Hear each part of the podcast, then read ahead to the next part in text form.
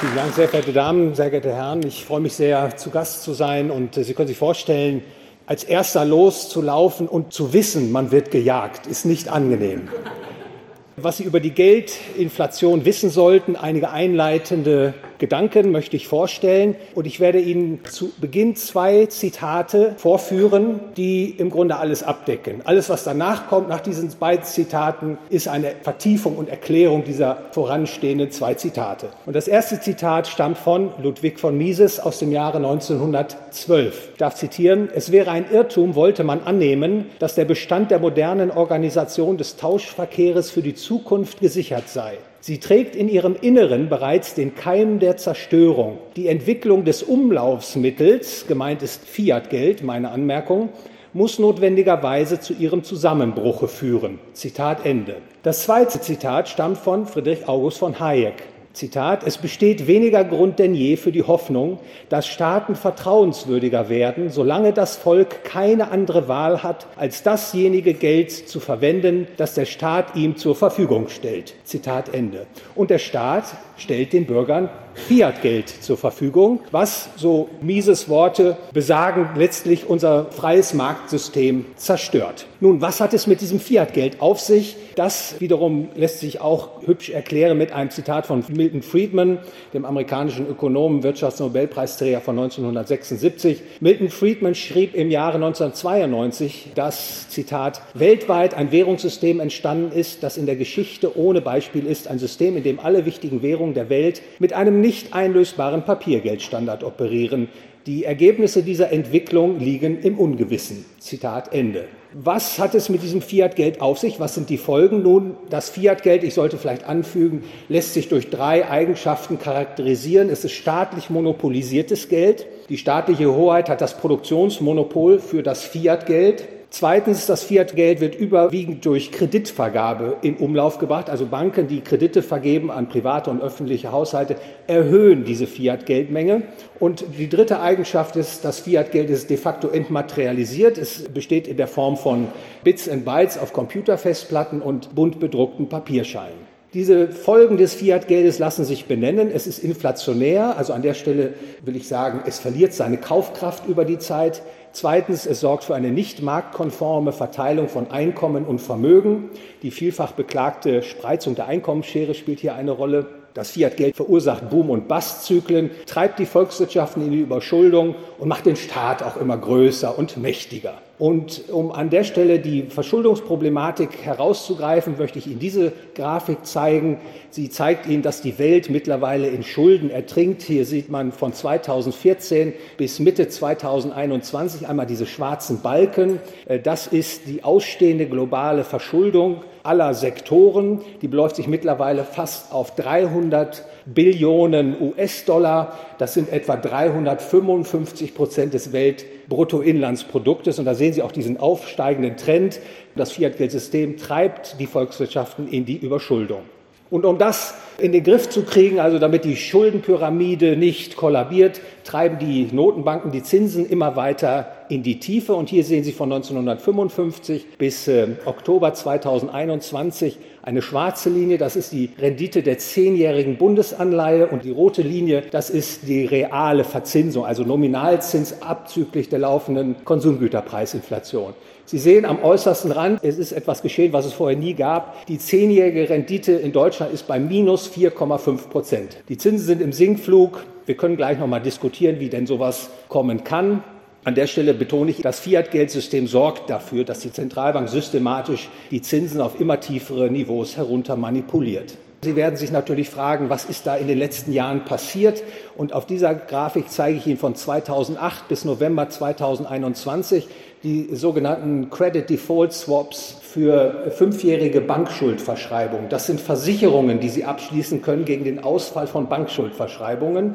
Und das wird in Basispunkten gemessen. Das ist gewissermaßen der Preis für die Absicherung eines Kreditbetrages gegen Zahlungsausfälle. Und Sie können erkennen, wenn die Linien stark nach oben schießen, dass dann die Wahrscheinlichkeit in den Märkten als hoch eingestuft wird, dass es Zahlungsausfälle gibt. Das war zum Beispiel 2008 und 2009 der Fall.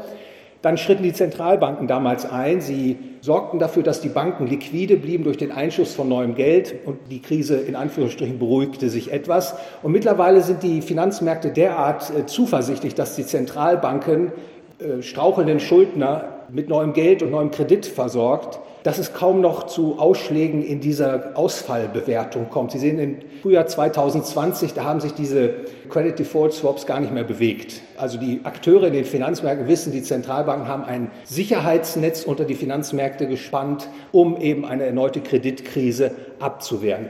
Wohin führt das? Das führt zu einer Ausweitung der Geldmenge. Hier sehen Sie von 2005 bis äh, November 2021 einmal diese schwarze Linie. Das ist der Aktienmarktindex der S&P 500 und äh, die rote Linie das ist die Bilanzsumme der amerikanischen Zentralbank. Und Sie sehen, die Bilanzsumme weitet sich aus im Zeitablauf und die Aktienkurse steigen in die Höhe.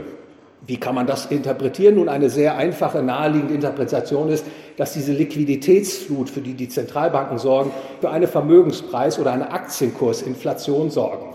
In 2008, 2009 haben die Zentralbanken vor allem die Geschäftsbanken mit neuem Geld versorgt. Mittlerweile wird Geld den Staaten in die Hände gegeben und die das dann ausgeben für alle möglichen Ausgaben.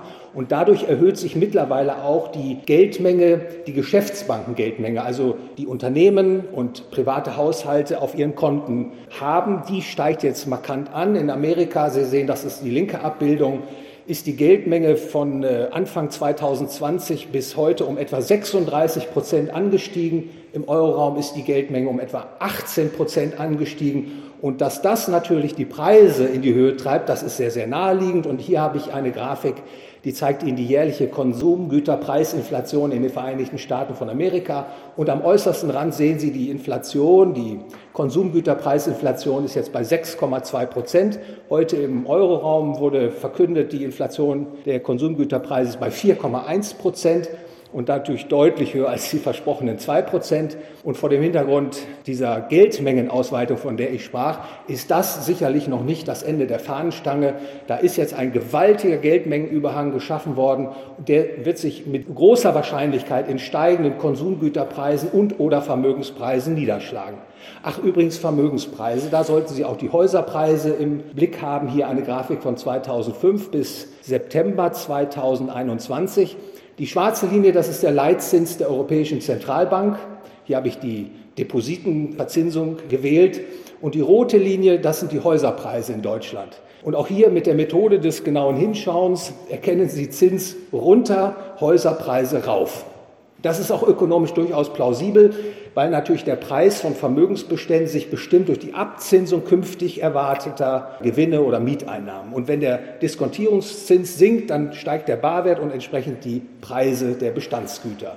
Eine Zahl an der Stelle. Im September 2021 ist das Immobilienpreisniveau in Deutschland um etwa 13 Prozent in die Höhe gestiegen gegenüber dem Vorjahr. Und über dem allen, das sollte man nicht ignorieren, steht natürlich eine Ideologie. Man kann vermuten, dass viel marxistische Ideen mittlerweile wieder Renaissance feiern. An der Stelle will ich Sie nur darauf hinweisen, dass das Modell einer Zentralbank einer Idee, einer sogenannten Maßregel entspricht, die Karl Marx und Friedrich Engels im kommunistischen Manifest niedergelegt haben. Ich darf zitieren, Zentralisation des Kredits in den Händen des Staates durch eine Nationalbank mit Staatskapital und ausschließlichem Monopol. Zitat Ende. Das ist eine der Maßregeln, der zehn Maßregeln, die Marx und Engels aufgesetzt haben, um den Umsturz der Eigentumsverhältnisse voranzutreiben. Vielleicht bin ich traumatisiert von dieser Idee. Ich habe mich in zwei Büchern damit beschäftigt. Der Antikapitalist, ein Weltverbesserer, der keiner ist. Ich versuche in dem Buch eben diese Problematik der, der Renaissance äh, marxistischer und sozialistischer Ideen auch gerade im Geldwesen äh, aufzuzeigen und in der längeren Perspektive, wohin das führt mit Geld zur Weltherrschaft. Nun, ich komme jetzt zum Abschluss meiner Ausführungen. Was entstanden ist in den letzten Jahren, ist ein Markt für Geld im Bereich der Kryptoeinheiten. Der bekannteste, der bekannteste Repräsentant ist der Bitcoin. Der ja viele Schlagzeilen macht. Ich habe Ihnen hier mal von 2019 bis äh, November 2021 die Preisentwicklung gezeigt. Das ist die dunkle Linie. Der Bitcoin-Preis ist seit Ende 2019 bis heute um etwa 750 Prozent gestiegen. Der Goldpreis hat in der Zeit um 20 Prozent zugelegt. Es ist eine Diskussion entstanden, ob der Bitcoin, ob Kryptoeinheiten oder vielleicht auch ein digitalisiertes Goldgeld ernste Konkurrenten sein können gegenüber dem staatlichen Fiat-Geld. Denn das Fiat-Geldsystem, ich habe Ihnen das versucht aufzuzeigen, leidet unter eklatanten ökonomischen und ethischen Defekten. Und natürlich, wenn die Menschheitsgeschichte sich weiter so fortsetzt, dass schlechtere Ideen durch bessere Ideen ersetzt wird, dann wird die Idee des Währungswettbewerbs, die Friedrich August von Hayek ja auch sehr prominent äh, aufgegriffen hat und in einer Schrift vorgelegt hat, vielleicht Realität werden. Und Jetzt bin ich bei dem zweitletzten Bild. Ich beende meine, mein Schlaglicht mit einem Plädoyer. Um die Probleme, die ich skizziert habe, zu lösen, ist es möglich, einen freien Markt für Geld zuzulassen. Was bedeutet ein freier Markt? Nun, jeder soll die Freiheit haben, das Geld zu verwenden, das er für seine Zwecke am besten ansieht. Und jeder soll die Freiheit haben, seinen Mitmenschen ein Gut anzubieten, das diese als Geld freiwillig nachzufragen wünschen. Also ein freier Markt für Geld, ein Ende des staatlichen Fiat-Geldmonopols. Und mit den Ausführungen bedanke ich mich sehr herzlich für Ihre Aufmerksamkeit.